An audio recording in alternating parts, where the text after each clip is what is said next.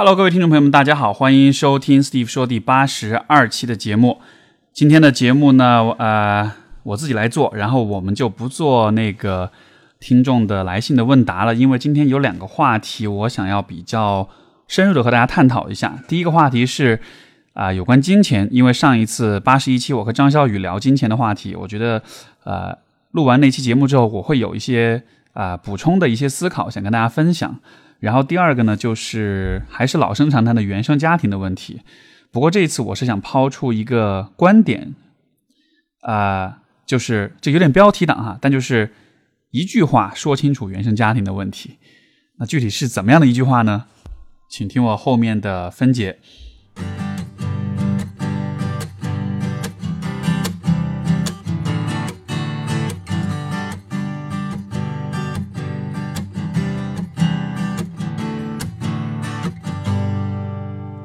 上一次和张笑宇聊的，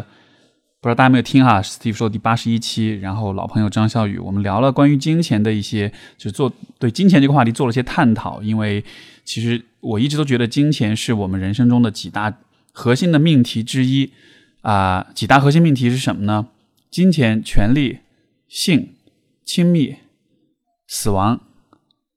啊，还有什么？反正这几个话题是我觉得。每一个人在人生的某一些阶段，肯定都会遇到的问题。呃，哦，对，说到这里，先插播一下，就是我最近看了一部剧，这个剧是之前不知道大家有没有看《奇葩大会》，上面有一期有一个讲演讲嘉宾是一个电视编导，他是他拍了一个剧叫做《人间事》，就是人间的事情那个人间事。呃，哎，事是哪个事？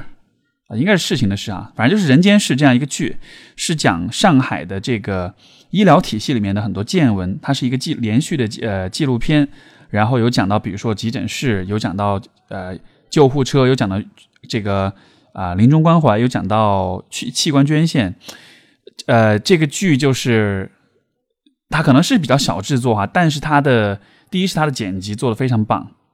整个片子的节奏我觉得非常好。第二就是这个剧。能让像我这样的不太去经常去医院，也不太接触医疗体系的人看到，就是说人在生老病死面前的种种的样子，哎，其实蛮震撼的。这个剧我看了之后，呃，就第一，我觉得你你肯定百分之百会看哭，因为里面有很多的故事，很多的桥段，我觉得真的是蛮触动人的。第二就是说，也是很有意思，它能够帮你去，呃。理清楚很多的事情吧，所以就安利一下这个剧是网上，呃，我好像是在爱奇艺还是哪个网站看到的，反正就是你去搜一下《人间世》就能够看到。那那个剧是关于生命、关于健康、关于死亡的一个探讨。那我今天想聊的话题是关于金钱，啊、因为上次张小雨聊完之后，我觉得有那么几个点，我想补充一下啊。第一个就是说，我觉得金钱这个东西啊。在有一些人的生活当中，在有一些家庭当中，它其实会成为就是父母道德绑架小孩的一种方式。我听到的一些案例，我的一些来访者的故事当中，啊、就比如说我们经常会听到有些父母经常会有这样一个表达，就是我生你养你，你还要我怎样？我为你付出这么多，我给你在你身上花了那么多钱，你还要怎样？对吧？好像父母。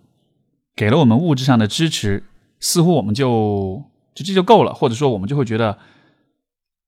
就没有立场去要求更多，因为好像金钱就是一个父母，就是父母能够给予你的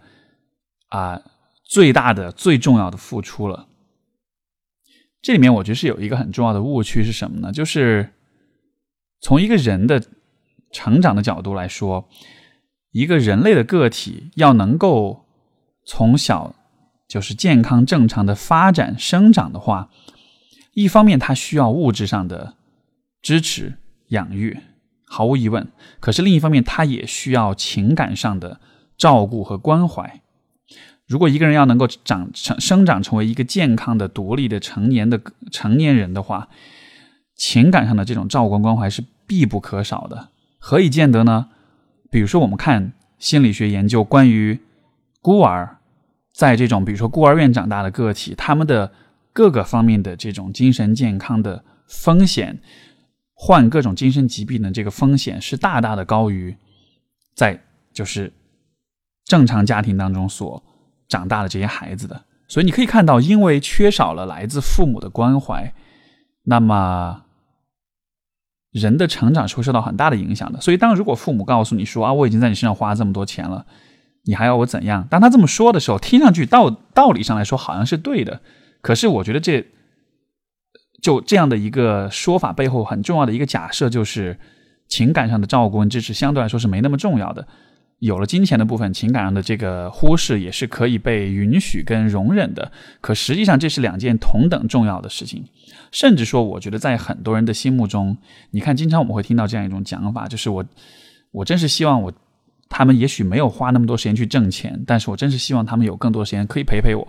因为那种陪伴，回头来看，好像会比物质上的付出会更重要一些。对吧？当然，我也不想同时把金钱就污名化，觉得啊，钱就是罪恶的。我宁可不要钱，我要感情。就理想状况下，肯定是父母又能给你提供好的物质条件，又能给你好的情感的关怀跟照顾，就这肯定是最理想的状况，对吧？其实很多人就因为有些朋友可能你他生长于这样的环境，就是说父母父母本身对于金钱过度的强调，对于情感照顾、情感忽视这样的一呃情感照顾过度的忽视。就他们也会比较容易把问题都归结于说是呃放在钱上面，所以可能很多人自己也会内化这样一种逻辑，就觉得说父母能给你的最好的东西就是钱了，然后就是钱这个东西它只是一个一种资源而已，对吧？这种资源的存在目的是为了给你的生活创造更多的自由度跟可能性，让你的让你减少你在成长过程中所经历到的压力。就说，如果你很穷，或者如果你的物质条件不好，那么成长过程中你会面临很多的压力，对吧？呃，生活的压力也好，上学的压力，受教育的这种压力，啊，包括就是被朋辈所嘲笑、被社会所所低视的这样一种压力，就是有没有经物质的这种保障和支持，它根本上来说是减少了压力，而压力呢，又会和我们的心理健康和我们的。行为上的这种发展和我们心智的成长有直接的关联，因为我们知道人的心理健康有两个因素是不论在任何情况下，在任何人身上，在任何的啊啊维度上来说都是非常相高度相关的，就是我们说是 robust 啊 correlation，就说是一种高度相关的啊因素是什么呢？两点，第一个就是社会支持，第二个就是压力。一个人的社会支持越少，他的压力越大，那么他的这个啊。心理健康的这个风险就会越大，所以说，我觉得如果我们要去看钱在父母抚养小孩长大这个过程中的意义的话，我觉得它更多的意义是在于它能让我们以一种相对小的压力，就在一个相对压力相对比较小的环境里去长大，从而我们的行为、我们的选择、我们的价值观等等等等，都可以是相对来说比较自由的去生长，能够变成我们自己的样子，而不是说是被贫穷、被物质条件的压力所。所限制的，所以这是这是我觉得父母付出金钱上的这个物质上的支持的根本的意义，对吧？就他其实说说，就是到最后，他其实还是他并不是一个关于钱的问题，它是一个关于减少你生长成长过程中压力和局限的一个问题。那么与此同时，其实你就会看到情感上的照顾，它其实就是刚才我讲的社会支持的部分，就是啊。你要能够健康的成长，你的成成长过程中，在心理上、在心智上的发展要能够完善的话，一方面当然是通过物质上的条件减少你的压力，另一方面是情感上的这种照顾跟支持，它能够帮助你在遇到波折、遇到挑战、遇到压力的时候，能够有一个缓冲的这样的一个作用。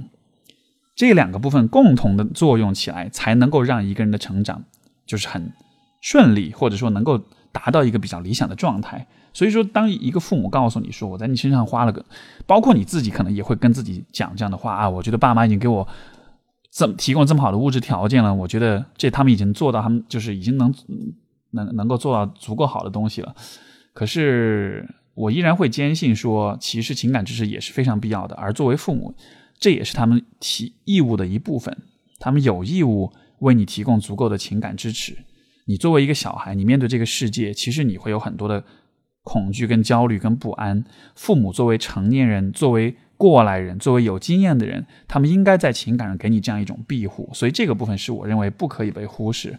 不论父母给了你多少钱，不论给你创造多么好的一个物质条件，这个部分都是不能够被忽视的。所以，这是我觉得关于钱的第一个思考。然后第二个思考就是说，啊，可能当我们谈到谈到钱的时候，啊，有些人会觉得说，哎，我不喜欢用钱来衡量一个人的价值，因为可能小时候我们会经常遇到，我们会被分数来衡量一个人的价值，对吧？用一个高考的分数来衡量你这个人是否成功，就其实大家很痛恨这样的一种衡量方式。凭什么我我这个人要被数字化？所以可能成年之后，我们会带着类似的思维去看待钱。我这个人的价值，我凭什么要被？我的每个月的工资，我的年薪多少来衡量，这并不能反映我这个人是什么样子的。我觉得钱和分数看上去都是数字，但是它有一个非常非常重要的区别是什么呢？就是当我们试图去得到一个好的分数的时候，其实我们只有一条路可以走，那就是狂学习，就是努力的背书、做题、没日没夜的复习，对吧？可是。赚钱这件事情有很多的思，有很多的角度啊，有很多的方式啊。就是我们获取金钱，我们获取物质财富的方式，在今天这个社会，其实如果说是在四十年前，甚至三十年前，其实那个时候人们赚钱的方式是比较单一的，对吧？绝大多数人就是上班，有去一个单位做一份事业，然后你一天一天的熬，然后你一点点的去积累你的积攒你的财富。就在那个时代，其实。赚钱和考这个考试分数的这个获得，我觉得是有很相似的地方的，它都是路径单一的一个过程。但是今天的社会里面，物质财富的获取其实有非常非常多的啊途径。我们的社会的发展就意味着我们能够以一种更多样化的方式去获得财富。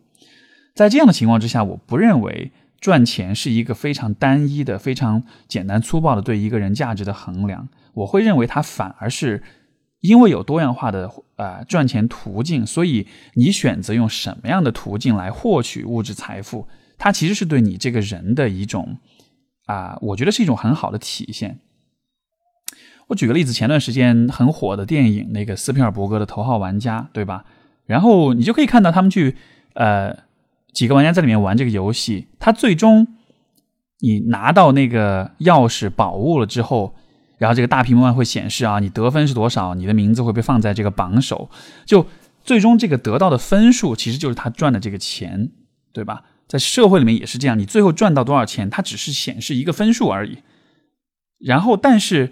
你是怎么去玩赚钱的这个游戏的？你通过什么样的方式、什么样的风格、什么样的策略去赚到钱的？这其实是一个高度个性化、高度啊自我表达的一个过程。对吧？就是你可以理解为，因为电影里面整个虚拟世界就是一个游戏，这个游戏的目的就是为了拿到最高分。而在社在我们的这个现实社会里面，你可以理解为它也是一个游戏，就至少在物质上来说，它也可以是一个游戏。这个游戏的目标就是赚钱，赚到多少钱也是得多少分。但问题在于，你愿意用怎么样的玩法去玩这个游戏？你可以，比如说，我们看到那个电影里面有一些人赚钱的方式是为邪恶势力打工，有些人赚钱的方式是可能一点一点的挖矿，或者是，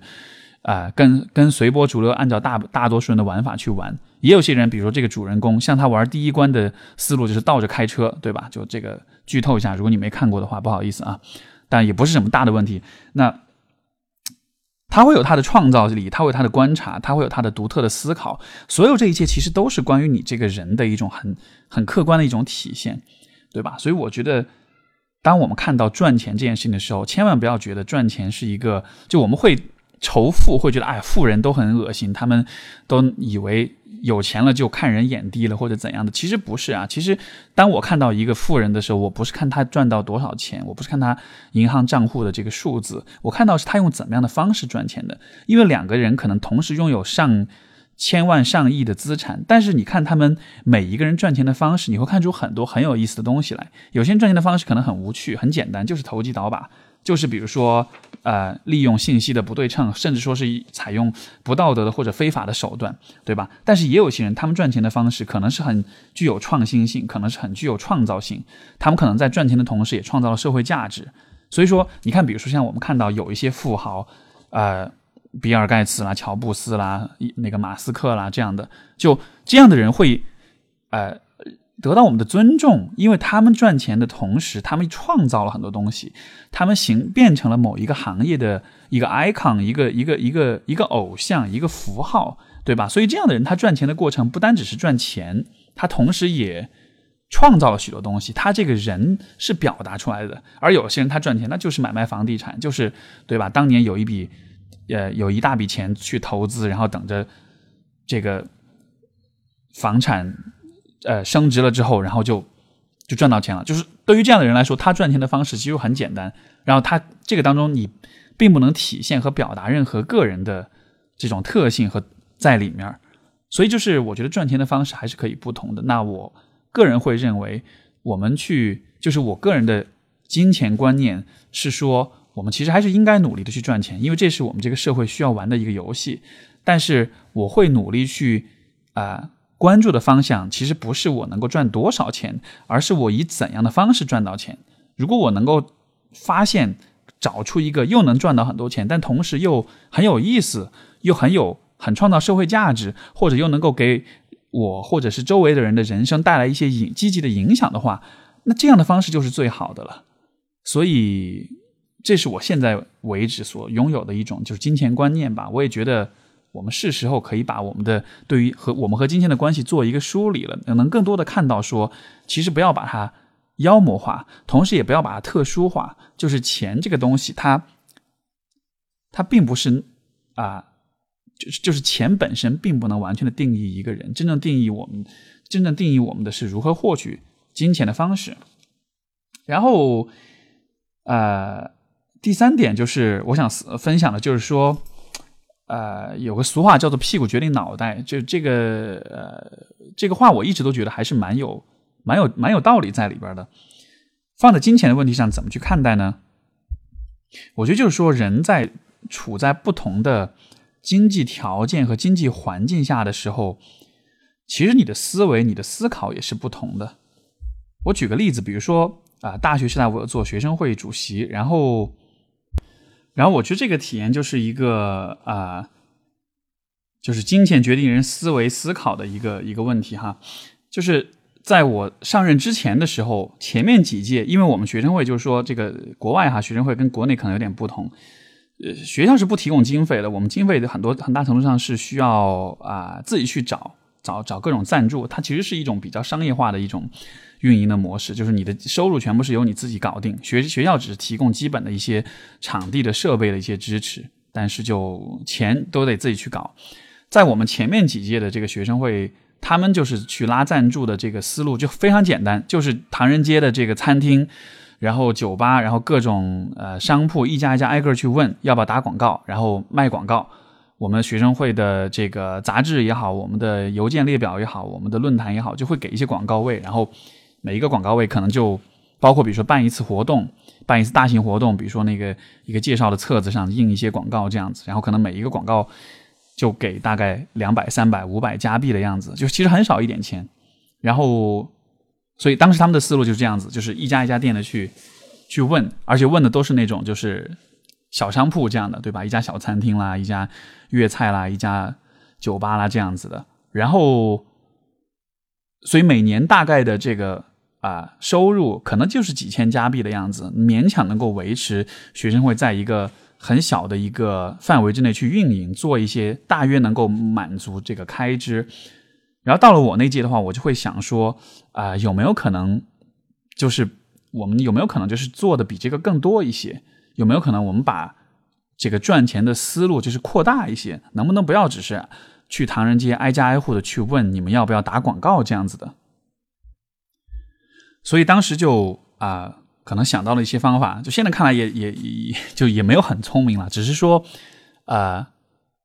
设立了一些名头，比如说年度合作伙伴，比如说啊，说白了其实就是把拉赞助的这个头衔逼格拉的比较高，而且呢，以前是基于比如说每一次活动啊印个小册子，然后找一些人来赞助。我现在搞成我这一年整个学生会有一个啊首席或者是首席合作黄金呃这个钻石赞助类似这样一个名目，然后这个名头可能就会包了你整年的一个赞助，然后我们会在把你这个宣传的这个 package 做的很丰富，就是说除了在打广告以外，能够在很多的方面体现出你的。你的你的 logo 啦，你的这个品牌啦，这样子的。那么，当这样子去设计这个啊赞助商的这个啊计划的时候，我找的就不再是一般的那种小餐厅，因为小餐厅他没有兴趣做那么多的广告。我我关注的可能就是一些有兴趣。花更多的钱得到更多关注的一些企业跟机构，比如说有一些做做这个外汇交易的这种机构，因为那会儿很多留学生他们需要从国内就是转钱出来，对吧？从银行转手续费很高，而且很慢。有些机构专门做这样的一种啊金融服务啊，那么可能他们就会更感兴趣，说能够让很多很多人都知道他们，所以这样的机构他就会花更多的钱，然后这样的方式。去执行了之后，可能那一年我们的收入就不是几千，而是几万加币。那拿到这几万加币之后，我们再要去做更多的事情，就会发现手上只有几千块和手上有几万块的时候，你的视野、你的胆量、你的这个规模都是完全不一样的。所以就是金钱或者说物质，它在很大程度上会影响你的思维的这个宽广度哈。不过就真正重要的点是在于，其实都不是我，因为其实。我属于一个没有太有金钱头脑的人。真正我觉得很牛掰的是，若干毕业若干年之后，我后来又听一些这个校友去讲说，现在他们的就同就是同一个学生会，现在他们每年的 流水已经是上百万了，是怎么做到的呢？就是因为现在我觉得这正是青出于蓝胜于蓝啊！现在小朋友其实都会很很会思考的，就是他们现在想都不是拉赞助，而是说这个学生会它其实是个平台，有这么多的人，有这么多的资源。我们其实自己可以把它做成是一个生意，对吧？有这么多的留学生，他们必然有各种各样的需求。那我们要做的就是去满足、去提供服务，去满足他们的需求。所以说，啊，补课啦，修改论文啦，然后呃，各种生活相关的服务啦，呃，外汇的服务啦，呃，总之就是就卖了很多的服务出去。包括也拉了很多赞助商，现在整个就做成一个非常非常商业化的一个组织。这个和当年我们那个很情怀的留学生那种异国他乡那种同胞之情就完全就不一样了。就他们就是现在好晚辈们，他又把这个东西升级到了一个更高的高度。那你看他们的那个视野、那个想法，当时我就会觉得，哎，很感叹，我根本想不到这一步。但是也许可能，比如说这些小朋友们，他们可能他们的生长环境当中。跟赚钱、跟金钱的关系打交道的机会可能比我更多，所以说他们能够看到的也就比我看到的更多，所以我并不会说一定是说很羡慕他们，就是能够挣更多的钱，或者说有更大的预算、有更大的这个流水，但是我的确会很羡慕的就是他们能够以一个更广的、更开放的视角来看待。金钱来看待他们所做的事情，我觉得这一点是人在不同的啊物质条件之下生长起来，其实他会具备的不同的一种视野啊，这也是我觉得我们去获得获取更多的物质物质财富，它能够给我们带来的一个很大的好处，它能够让我们从一个更广阔的和以往不同的视角去看待很多问题。这我觉得这是符合我对于就是人要不断学习跟成长的。这样一个价值观的，所以从这个角度来说，我觉得赚钱也是一件很有意义的事情。好，那么说完了赚钱，我们再来说另一个，哎，老生常谈的话题啊，原生家庭啊。你看前段时间武志红上了奇葩大会，讲了原生家庭，当然他讲的东西不温不火的。然后后来李松蔚又发了篇文章，扔了点炸弹出来，关于原生家庭的一些这个思思考跟探讨，然后。你看，其实原生家庭大家都会去讨论，为什么这会成为一个很热门的话题呢？我觉得是因为所有的原生家庭问题其实都会有一些共性在里面。我今天想抛出的一个观点是，这个听上去有点像是这个公众号文章的那种营销号的那种标题党哈，但就是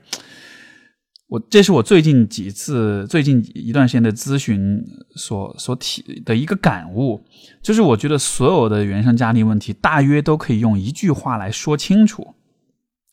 是不是很标题党？但是真的，我觉得是用一句话可以讲清楚的，是什么呢？做好准备哈，就是要走出原生家庭问题的影响，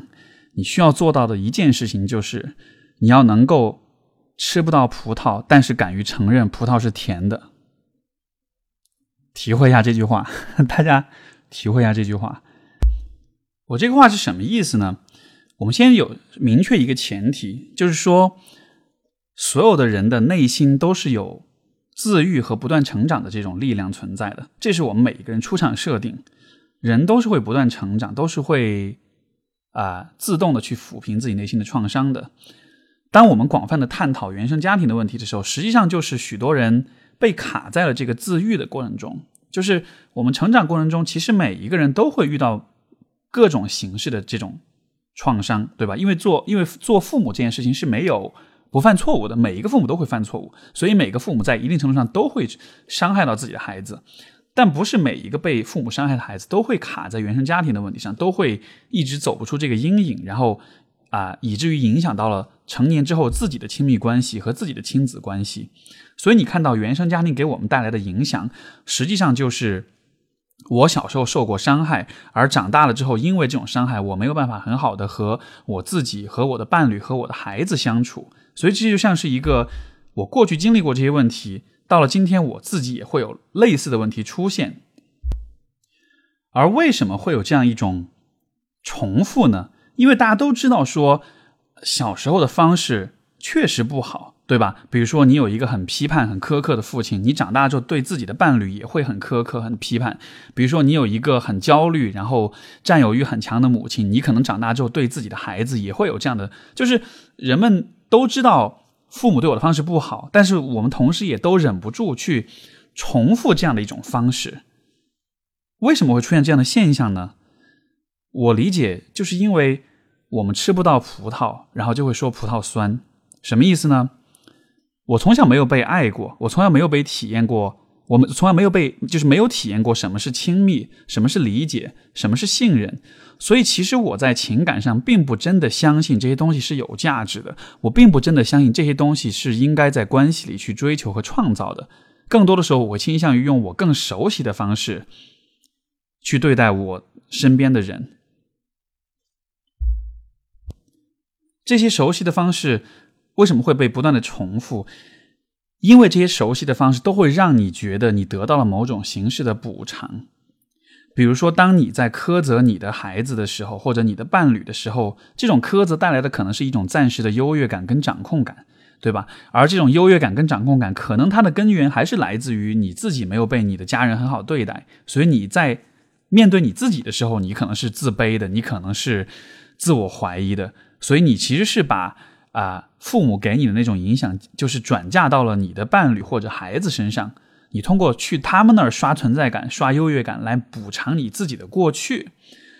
所以原生家庭的问题就会是这样一环又一环的循环，在代际一代又一代人之间不断的这样传播。许多人对原生家庭的一种幻想就是啊，我要走出这个阴影，是不是就代表着我要把自己变成一个完全不同的人？啊，我要我要彻底的扭转父母对我的影响，其实不是啊，其实所有的就是我认为成功的走出阴影的朋友们，他们做到的事情是，其实他们的过去还是那样，他们自己的本性当中有很多东西依然存在，但是他们能够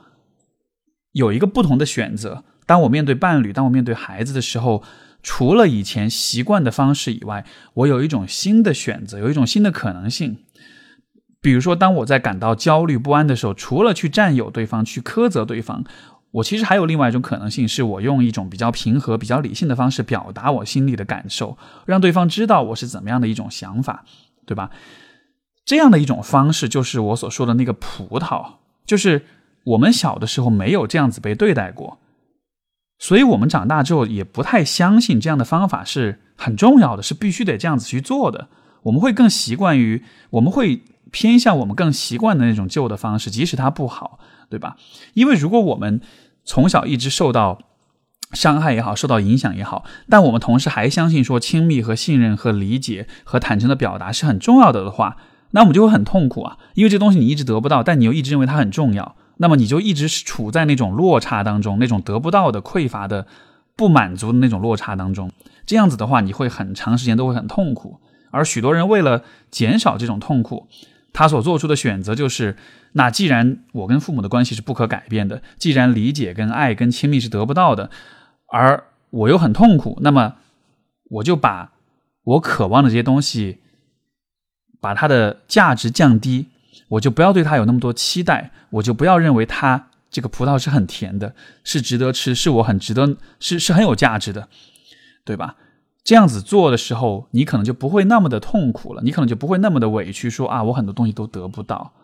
你可能就觉得那吃不到，那葡萄是酸的，就算吃到也没什么了不起啊，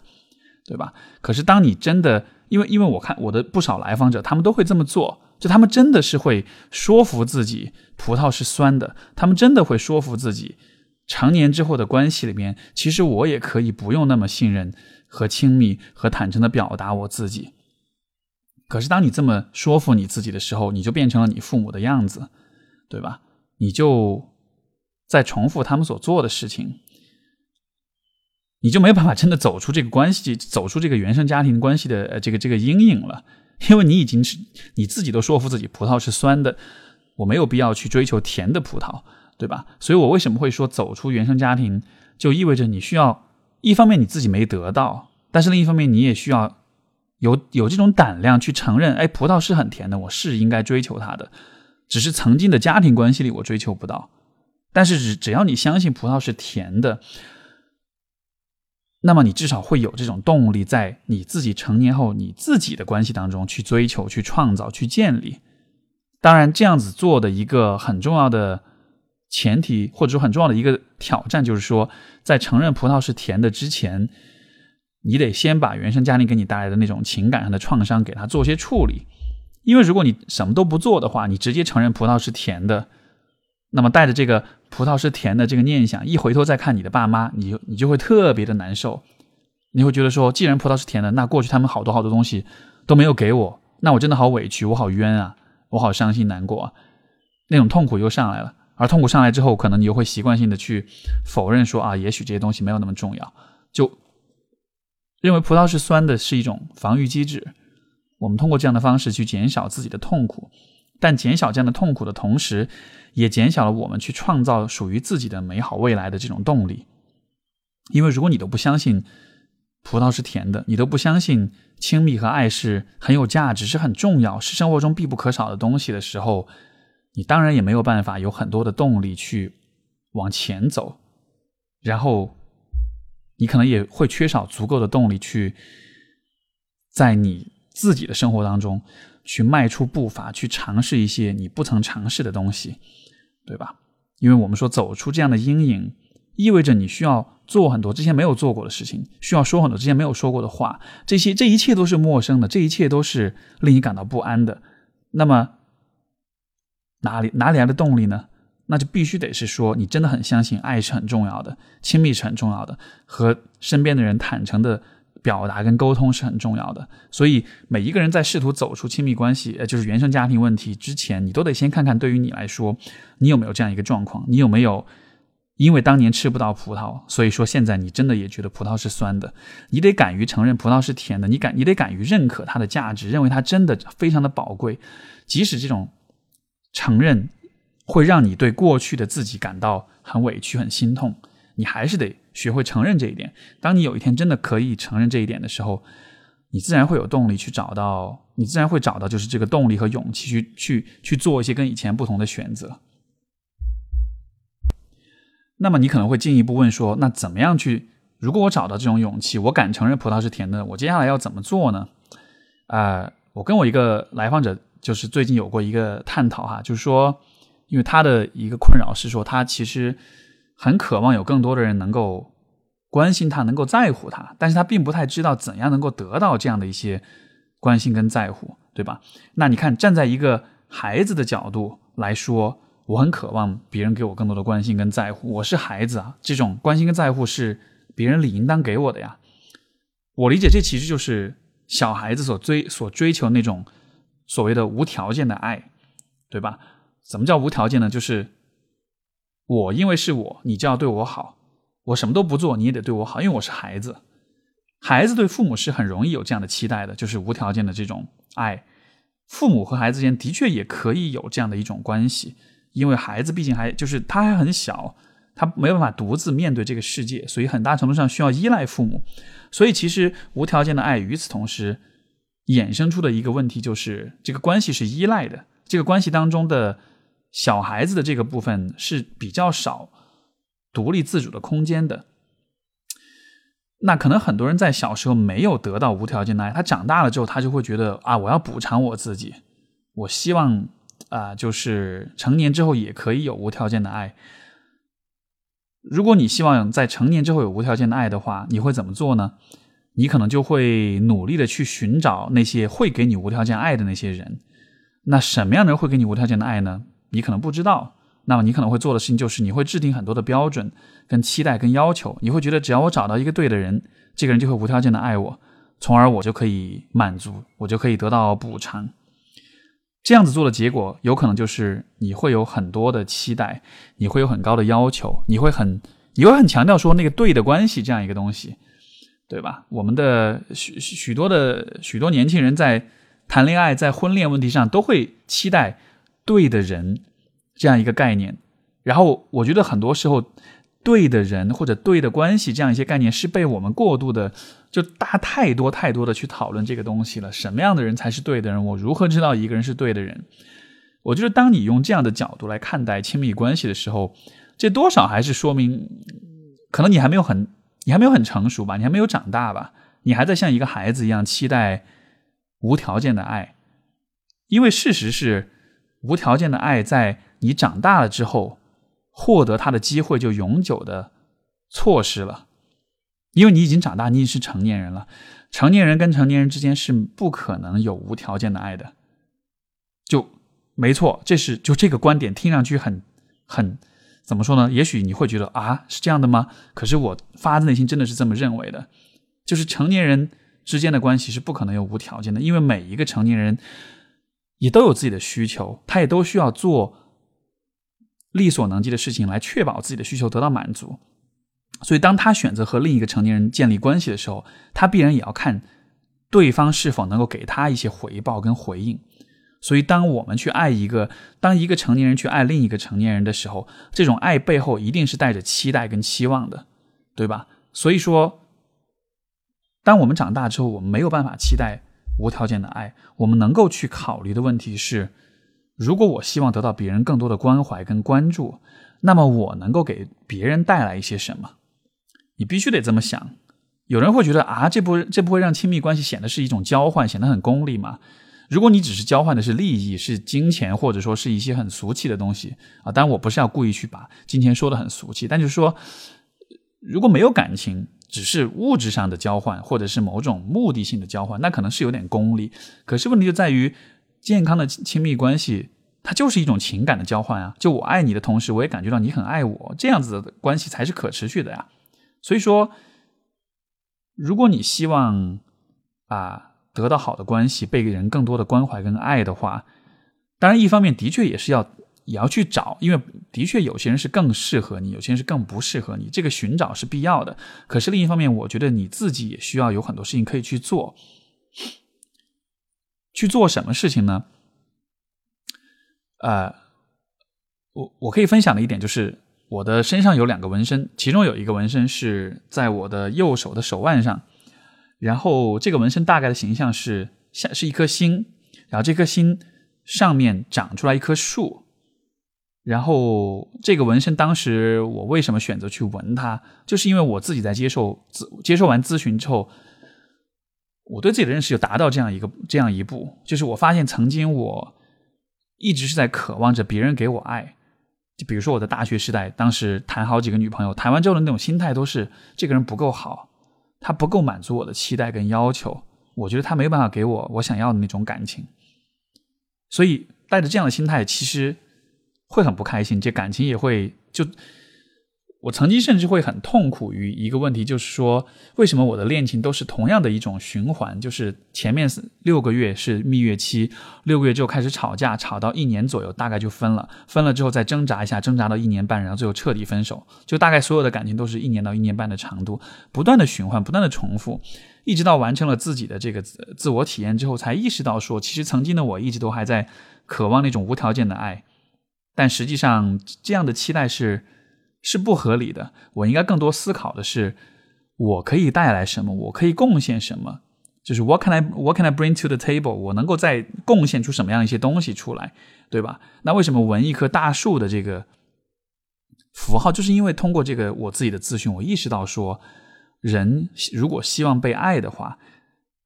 或者说人如果渴望得到更多的爱，他最好的方式是像一棵大树一样，它自己能够生长。能够成熟，然后它能结出很多的果实，它能把这些果果实奉献给周围的人，然后自然就会有很多人愿意亲近它，愿意靠近它，而这些亲近靠近它的人，反过来也会更多的呵护这株大树。他们受益于这株大树，他们得到了很多的好处，他们反过来也会希望这株大树能够健康的成长。就这样子的一个关系，就是就会是比较健康的一种亲密关系，或者是一种友谊的关系。包括跟父母之间也可以重建，重建你们的相处，变转化成这样的一种状态，对吧？就如果你自己认为我还是一株小树苗，我需要别人来浇灌我。实际上，你这个样子已经不，你看上去已经是个成年人了，但你的心态还是一株小树苗，谁会愿意去浇浇住你呢？你的父母，你的父母，你跟他们关系已经足够糟糕，他们不会浇住你，对吧？那除此之外还能有谁呢？那也许你可以通过一些方式找到一些伴侣，找到一些朋友，他们可能在一开始会照顾你，会关心你，可是时间久了，他们会发现，你你你一直都需要浇筑，你一直都需要关怀，但是你好像心态上只是小树苗的样子，你好像没办法给到他们什么东西。所以，所以我认为，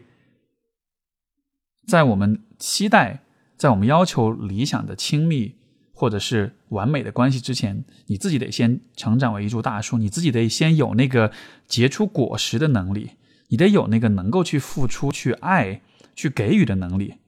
然后这样子的话，你才能吸引来那些同样善于付出、善于爱的人。因为你想，别人花了多少时间把自己打造成一个善于付出跟爱的人啊？那肯定也是相当多时间，对不对？为什么他们会花那么多时间去打造自己呢？那肯定也是因为他们自己也很期待我这样子善待周围的人，我也希望自己被爱，对不对？所以这也是我觉得啊，我觉得延伸出来一个话题，就是说，其实心理学现在啊，很大程度上还是关注心理疾病的问题，但是他不太告诉我们，我们能够在解决完我们的问题之后，我们能如何能够成长为一个更为成熟、更为完善、更啊，心智更为健全、更为健康、更为积极的一个个体，对吧？很多时候，我们探讨原生家庭的问题，许多咨询师、许多心理学专业人士在探讨这个问题的时候，他们的目标是把我们从负十分变到零分。但是，从零分到正十分这个过程是怎么样子的？这样的探讨，我觉得很少有。而我在这里所提出的这样的一个说法，就是就是两点：第一，就是说你得承认，不要因为。葡曾经你吃不到葡萄，你认为葡萄一定是酸的。你真的得说服自己，说葡萄其实就是甜的。你真的得啊相信它。而第二就是说，当你在期待自己得到很多的收获之前，你自己得先成长成一株大树，或者说，如果是葡萄的例子的话，你得成长成为一个很完整的、很茂盛的一个一个一一株葡萄树，对吧？你才能结出果实来，你才能给别人吃到。反过来，你自己才有可能得到来自别人的。这种回报跟亲密，所以这就是对原生家庭问题的一些思考吧。我觉得，虽然可能每一个家庭、每一个个体的经历有所不同，但其实大家的路径都是差不多的。我们的路径都会是一个啊，重建我们对于爱和亲密和信任和理解这样一些东西的那种追求。然后带着这种追求，我们自然会想要成长，想要啊。因为如果你自己认为这个东西是有价值的，那你自己自然也会有意愿去创造它，对吧？如果你不认为它有价值，那么你就只会等着别人来给予你，你自己并不去创造。因为人如果创，就是人去主动的创造有价值的东西，这是会带来快乐的，对吧？比如说我告诉你，啊，现在你每画一张画，或者每做一个啊手工艺品，你可以你可以赚到一万块钱，那你做这些东西做起来是不是特别特别开心？因为你知道你创造的东西是非常有价值的。对吗？所以，如果当你等着别人来给你爱和亲密的时候，实际上你就会，我我认为这里面的假设是，你你得到东西是没有价值的，因为你自己都懒得去创造它。如果你真的发自内心认为爱跟亲密跟信任这一切东西是有价值的，你自己都会忍不住想要去创造，想要去给别人。对吧？像我的方式就是，我就会去做个咨询师啊，我就会为很多人提供这种理解也好，这种支持也好，这种接纳也好，因为我自己真的觉得它很有价值。我在给予的过程中真的是很开心的，是感到很满足的。所以我觉得，也许你不用，不一定非要也像我这样把这个作为一个职业，但如果你发自内心认可这样一些东西，你自然会想要去让自己具备。就是创造这些东西的能力，你自然也会想要去把这些东西给出去，通过给予得到快乐。所以这就是为什么我会在手上纹这么一个纹身吧，一株大树的形象长在一颗心上面，因为我希望我内心的爱是可以通过这样一棵大树长结出果实的。我是相信说自己内心有很多的营养可以滋养这棵树，然后我是相信爱是可以。创造出很多有意义的、有价值的东西来的。当你变成一株大树的时候，你也会让周围的生灵、让周围的生命也都靠近你，大家就会在一种很亲近、很和谐的一种氛围之下，共同的一起去生存，一起去啊建立关系。所以总结下，我觉得想告诉他的一点就是：都变成大树吧，都变成能够创造、能够结出果实、能够付出爱和给予的。啊，这样的一个样子吧，然后这样子的话，你就可以真的快乐，你就可以真的满足。至于以前的阴影，以前的这些怨恨，所有这一切，如果你自己很善于去创造，你也会吸引来很多认可你喜欢你的人了。那过去的那些缺失，它有那么重要吗？它可能会让你留点遗憾，但是它真的有那么重要？它真的可以让你一辈子忘不掉吗？我觉得。创造爱可能是一件比抱怨过去更有意思，也更令人满足和有意义的事情吧？好吧，所以祝大家都能变成大树。我们今天节目就先到这里。各位如果有什么评价或者是感想，欢迎在留言这个评论栏里留言，或者说写信给我投稿给我。听众信箱是 a s k s t e v e at 幺二六点 com。我们下周再见，拜拜。